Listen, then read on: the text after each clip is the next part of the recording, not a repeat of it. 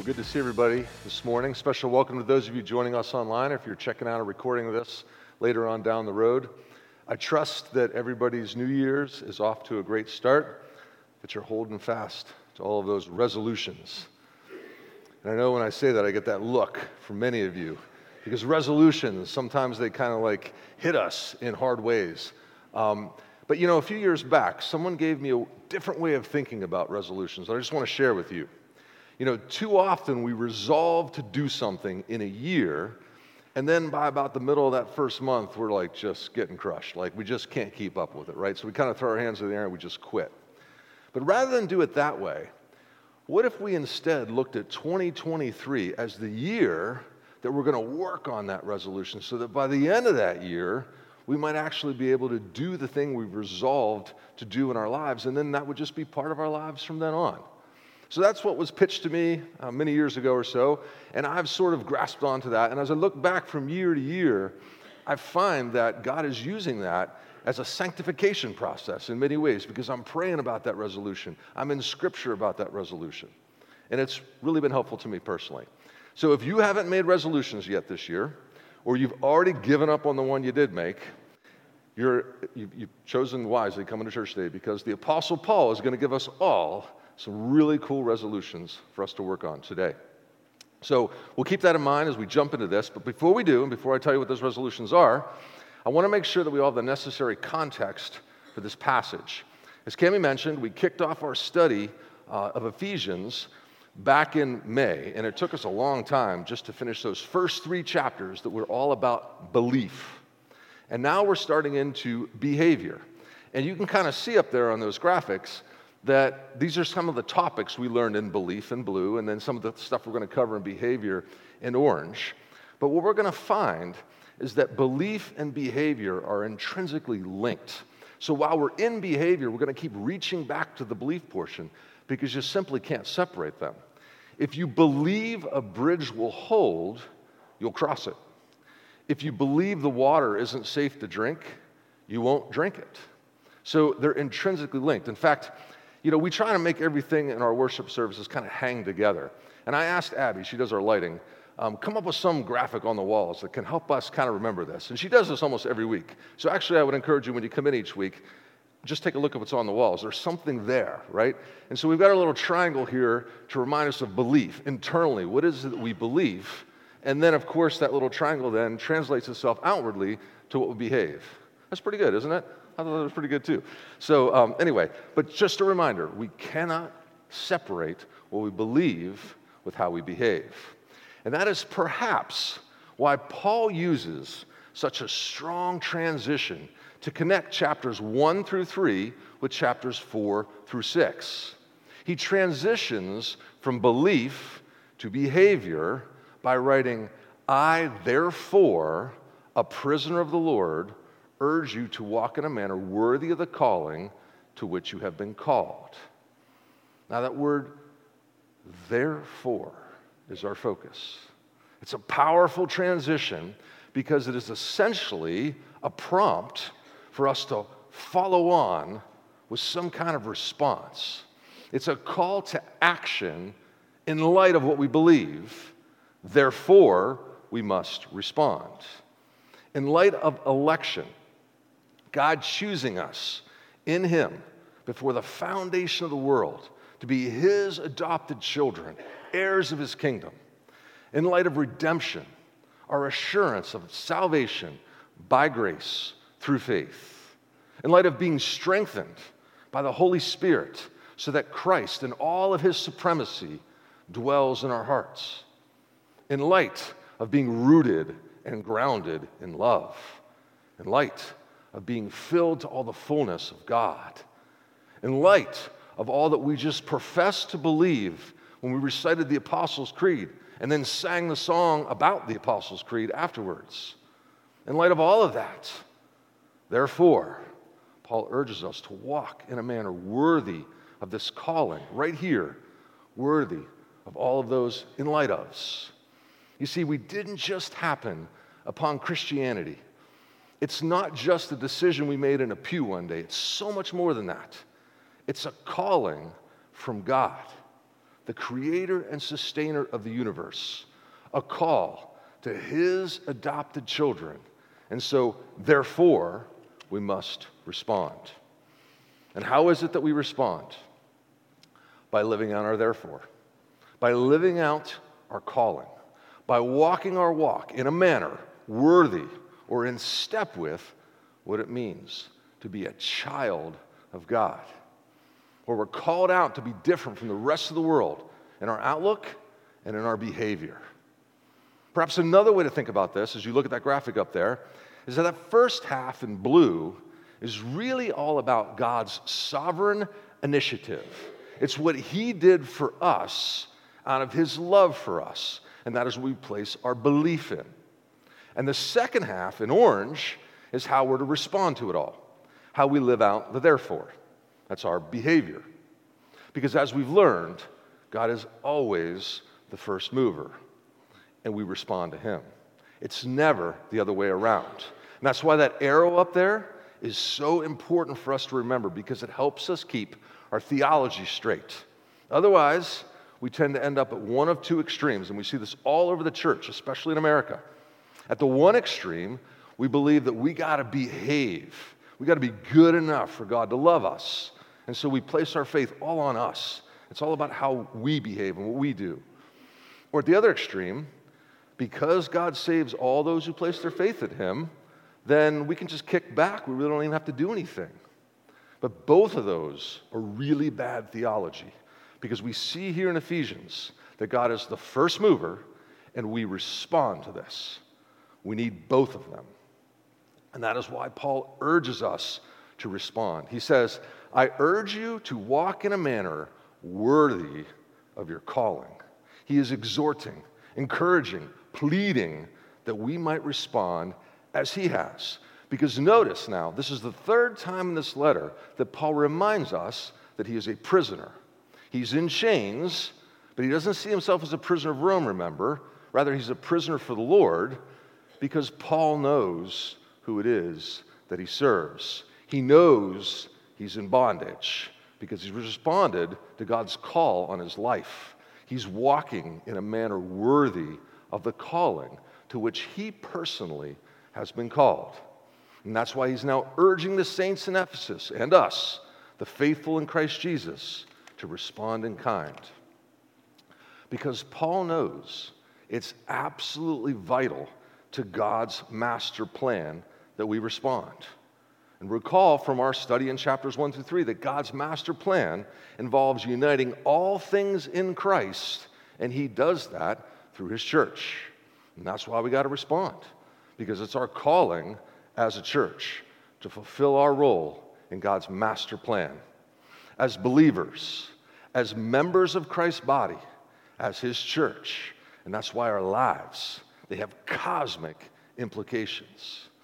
And it's also why we really can't breeze in and out in church whenever it fits our schedule. It really doesn't make any sense when we think about it the way Paul is teaching us. Because if we truly believe the truth of Scripture, then we're going to respond. We're going to behave accordingly. We actually won't be able to help ourselves.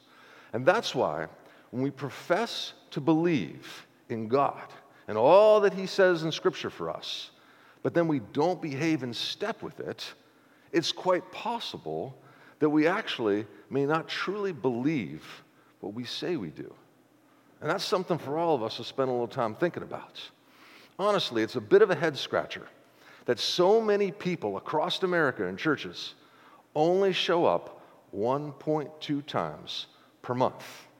Or the crew that just shows up at Christmas and Easter as if somehow showing up occasionally to shine a pew is going to get you some points here and there to kind of move you along in your faith.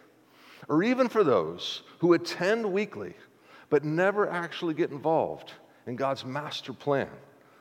John calls them lukewarm. God despises lukewarm believers because they're just pretenders. In fact, Scripture says God spits them out. So, do you see how Either we believe and behave in step with our belief, or perhaps we don't really even believe what we say we do. And that's why our motto around here is let's go. We have songs that Tyler's written for us to sing about it. We got it on signs all over the place around here because we want to be about the business of the kingdom, about behaving in step with our belief so that we can be a part of God's cosmic plan as He's called us to be, and not occasionally, but in all that we do, desiring to live out that commission to go and make disciples, responding essentially to Paul's exhortation here. So hopefully you're sitting there and you're thinking to yourself, all right, you got me. I'm in. So, what is it that I need to do next in order to respond to this divine calling? Well, Paul tells us. It's a beautiful thing, isn't it? We're to walk in a manner worthy of our calling. And how? With all humility and gentleness, with patience, bearing with one another in love, eager to maintain the unity of the Spirit in the bond of peace. So there you have it. That's your 2023 resolutions, straight from the apostle himself, and you didn't have to give up chocolate either, right? This is what we need to work on because just imagine for one second how much would change around Beaver County if all 557 of those who call Four Mile Church their home behaved in all humility and gentleness, with patience, bearing with one another in love. Imagine if we were eager to maintain the unity of the Spirit in the bond of peace. Think about how much would change in our own individual lives, among our families, in our neighborhoods, at the workplace, among our friends, if only we just behave if only we'd live out our calling and step with the truth of what we profess to believe in 2023. Who knows? As Cami just mentioned, might even beginning, be the beginning of a revival in Beaver County around here. So let's start now by just tackling a couple of these today, and then we'll chew on the rest of them next week. And as you read through this, I hope some of you kind of caught that first thing we're called to be, because you almost have to laugh. There's this word again, isn't it? humility. So, the very first response that Paul tells us, and he lists here that we got to focus on, is the same word that we wrestled with all throughout Advent. Some of us even banging our head against this thing because it's such a big thing, right? Because we learned during Advent this vital truth that God comes to the humble. As Isaiah 66 records, this is the one to whom I will look. He who is humble, contrite in spirit, and trembles at my word. That's our focus. Because as we said, we don't find instances where God's kingdom prospers among the proud. God isn't uniting all things in Christ among the self serving and the self righteous, though He works among the humble. Scripture is clear and consistent. Humility is to lie at the very foundation of our behavior. And that's why we've now permanently fixed our humble sign over the entry to the sanctuary. Now, you can't see it because it's on the outside, that's so you see it when you walk in. And we put it up there as a constant reminder. In fact, we may even lower it from time to time whenever it's needed around here, right? We start seeing some high and mighty people, we'll just bring that thing and drop it down a little bit. Because our behavior, our response to what we believe, it all starts with humility. We can't move on to gentleness. We can't move on to patience, love, unity, or peace until humility takes hold in our lives. We learned that during Advent that humility means lowliness, a deep sense of one's littleness. It's been said that humility is not just thinking less of oneself, but rather also thinking of oneself less. That's a good way for us to envision what it means to have a deep sense of one's littleness. As C.S. Lewis writes, a humble man won't even be thinking about humility because he won't even be thinking about himself at all. It's the mark of a Christian. It's the very first test we must apply whenever we engage with the spirit of another person. Because if the Holy Spirit truly reigns in a person's life, there will be signs of humility. There just has to be. Remember, God only comes to the humble, those who have a healthy fear of Him. Now, to be clear, this doesn't mean that Christians will be perfectly humble people all the time. But it does mean when they're called out, they'll be very quick to humble themselves, to repent, to seek forgiveness, to forgive themselves. Because the more you live a life with a healthy fear of the Lord, the more you realize how multidimensional, how complex, and how elusive this issue of humility really is. So let's briefly just take a look at two dimensions of the many dimensions of humility. The first and most easily recognizable involves self importance. So let's go ahead and just start by looking at ourselves. Do we somehow believe that we are superior to others? Take a minute with that. Do we believe that we're superior to others? That somehow, in and of ourselves, we're a cut above the rest? That our perspective holds particular value, perhaps by virtue of the family that we come from, our wealth, maybe the job that we hold, or perhaps even the position we have in a church. And even if we've been knocked down a few pegs recently, there's still this sinful bent within us that we almost immediately then begin to see ourselves as superior by virtue of that humbling situation we just had. Well, I just got humbled. Well, look at that. I must be good now, right? I got this all figured out. That's exactly what we do. And that's why this particular dimension of humility has got to be an ongoing struggle for all of us. And so we must engage in a constant battle against it, bending the knee when a brother or a sister calls us out. Now, this second dimension I want to cover this morning is equally as challenging. I call it the utility component. Economists speak often of utility. It's essentially the satisfaction we get from experiencing things in life. It's what drives the eventual choices that we make. So when you go to the grocery store and you're making the decision between an apple and an orange, you make that decision based on the amount of satisfaction you expect to get from one or the other. And as you can tell, it changes too. Like one day you may actually prefer an apple, the next day you may actually prefer an orange. So it's not necessarily constant. And you're probably thinking to yourself, so what in the world does this have to do with humility? Well, the way we view utility or satisfaction tells us a tremendous amount about our state of humility. And it's perhaps easiest to see whenever someone asks us to help them out. Because what happens? Well, utility theory says that we begin to compare the satisfaction we're going to get from helping our neighbor out with the satisfaction we get from our next best option. In other words, our minds immediately begin to assess whether we gain greater satisfaction from helping our neighbor clean out his gutters or greater satisfaction from watching the Steelers game, sitting on the couch. I think where most of you are going to lean on this, right? But our response tells us whether we think more of our own satisfaction or the satisfaction of our neighbors. And this is where we got to be really careful. Because if we choose to help out our neighbor by virtue of some sense of obligation that we have, or maybe so that he'll owe us next time, that's not humility.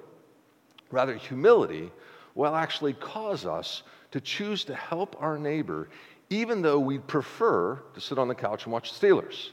And that's because we actually think more of our neighbor's satisfaction than we think of our own. So much so that it never even crosses our mind not to help out our neighbor because we truly have humble hearts, hearts that are in step with Christ's hearts, where serving our neighbor is simply a satisfaction we gain because it's all about glorifying God. And so, the further down that sanctification path we walk hand in hand with the Holy Spirit, the more that humility begins to take a hold on our life. And the more we begin to appreciate the seemingly limitless dimensions of humility. It truly is a lifelong challenge for all of us. And so, with a healthy fear of the Lord, what are we to do?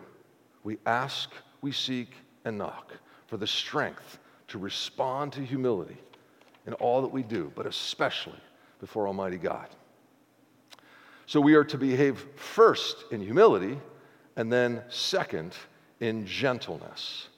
Now, the original word used here is praudis, And of course, its first meaning is gentleness. That's the word you see up there. And gentleness means having a mild spirit. And as you know, gentleness is also one of the nine fruits of the Spirit. I'm going to hold off on digging into that today because we're going to get into that in great detail next week. Because as you look at these different things Paul calls us to do, they're all manifestations of the fruits of the Spirit. So we'll get into that next week. But this word also has a second meaning, which is meekness. And as we learn back in the Sermon on the Mount, meekness is all about inner strength. Remember, even though it sounds like weakness, it sounds like, you know, like being a pushover, it's actually quite the opposite. It connotes that inner strength. It's the kind of strength that can suffer a wrong from another person and not retaliate. Think about the kind of strength it takes for that. Because we often see retaliating as the tough guy thing to do. That's the way we look at it. But it actually takes a much greater amount of strength to hold back, to respond with gentleness. Now, Aristotle spent a lot of time on this particular word. And he described praudus, which is, you know, Paul's using a lot of this teaching from back then, as characterizing the mean between two extremes. And more specifically, Aristotle was focused on it in the context of anger, where it's never always angry and never, never angry. And this is important because we so often uh, associate gentleness with someone who is generally of a mild manner or an easygoing disposition. But that's not the way it's used in the way Paul describes it. It's so much different than that. In fact, in Matthew 11, Jesus describes himself as both humble and gentle. He says, Learn from me, for I am gentle and lowly in heart, and you will find rest for your souls. And Jesus, of course, is the ultimate example of one who had the fortitude to suffer wrong without retaliating. And when you consider all that he endured on the cross, Jesus was anything but weak. He certainly wasn't a pushover. He also didn't walk around angry all the time. He even asked God to forgive those guys who crucified him. And he also wasn't never angry.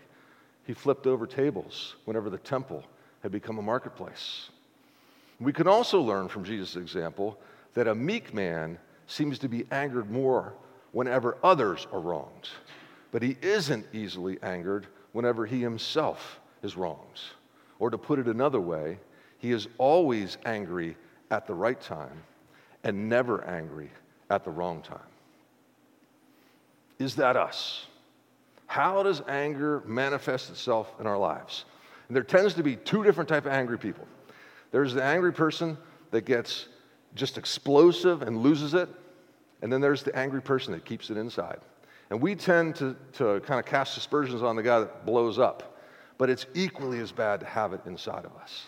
And so, can you imagine if all of that anger that we have in our lives, whether we blow up or whether we keep it inside, if somehow we were to resolve to deal with that this year, if in 2023 we resolved to make this something that the Holy Spirit works out in each and every one of our hearts. So we're going to stop there um, for today. We've covered the first two you see up there in gray. Next week we'll come back and we'll cover those um, three you see up there in orange.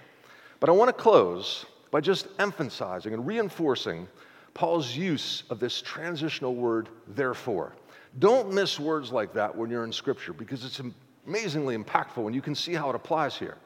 It's critical that he inserts it between belief and behavior because that is our call to respond. That's why that arrow up there is so important for us to focus on, because it helps us remind ourselves that we're to live up to what it is we say we believe.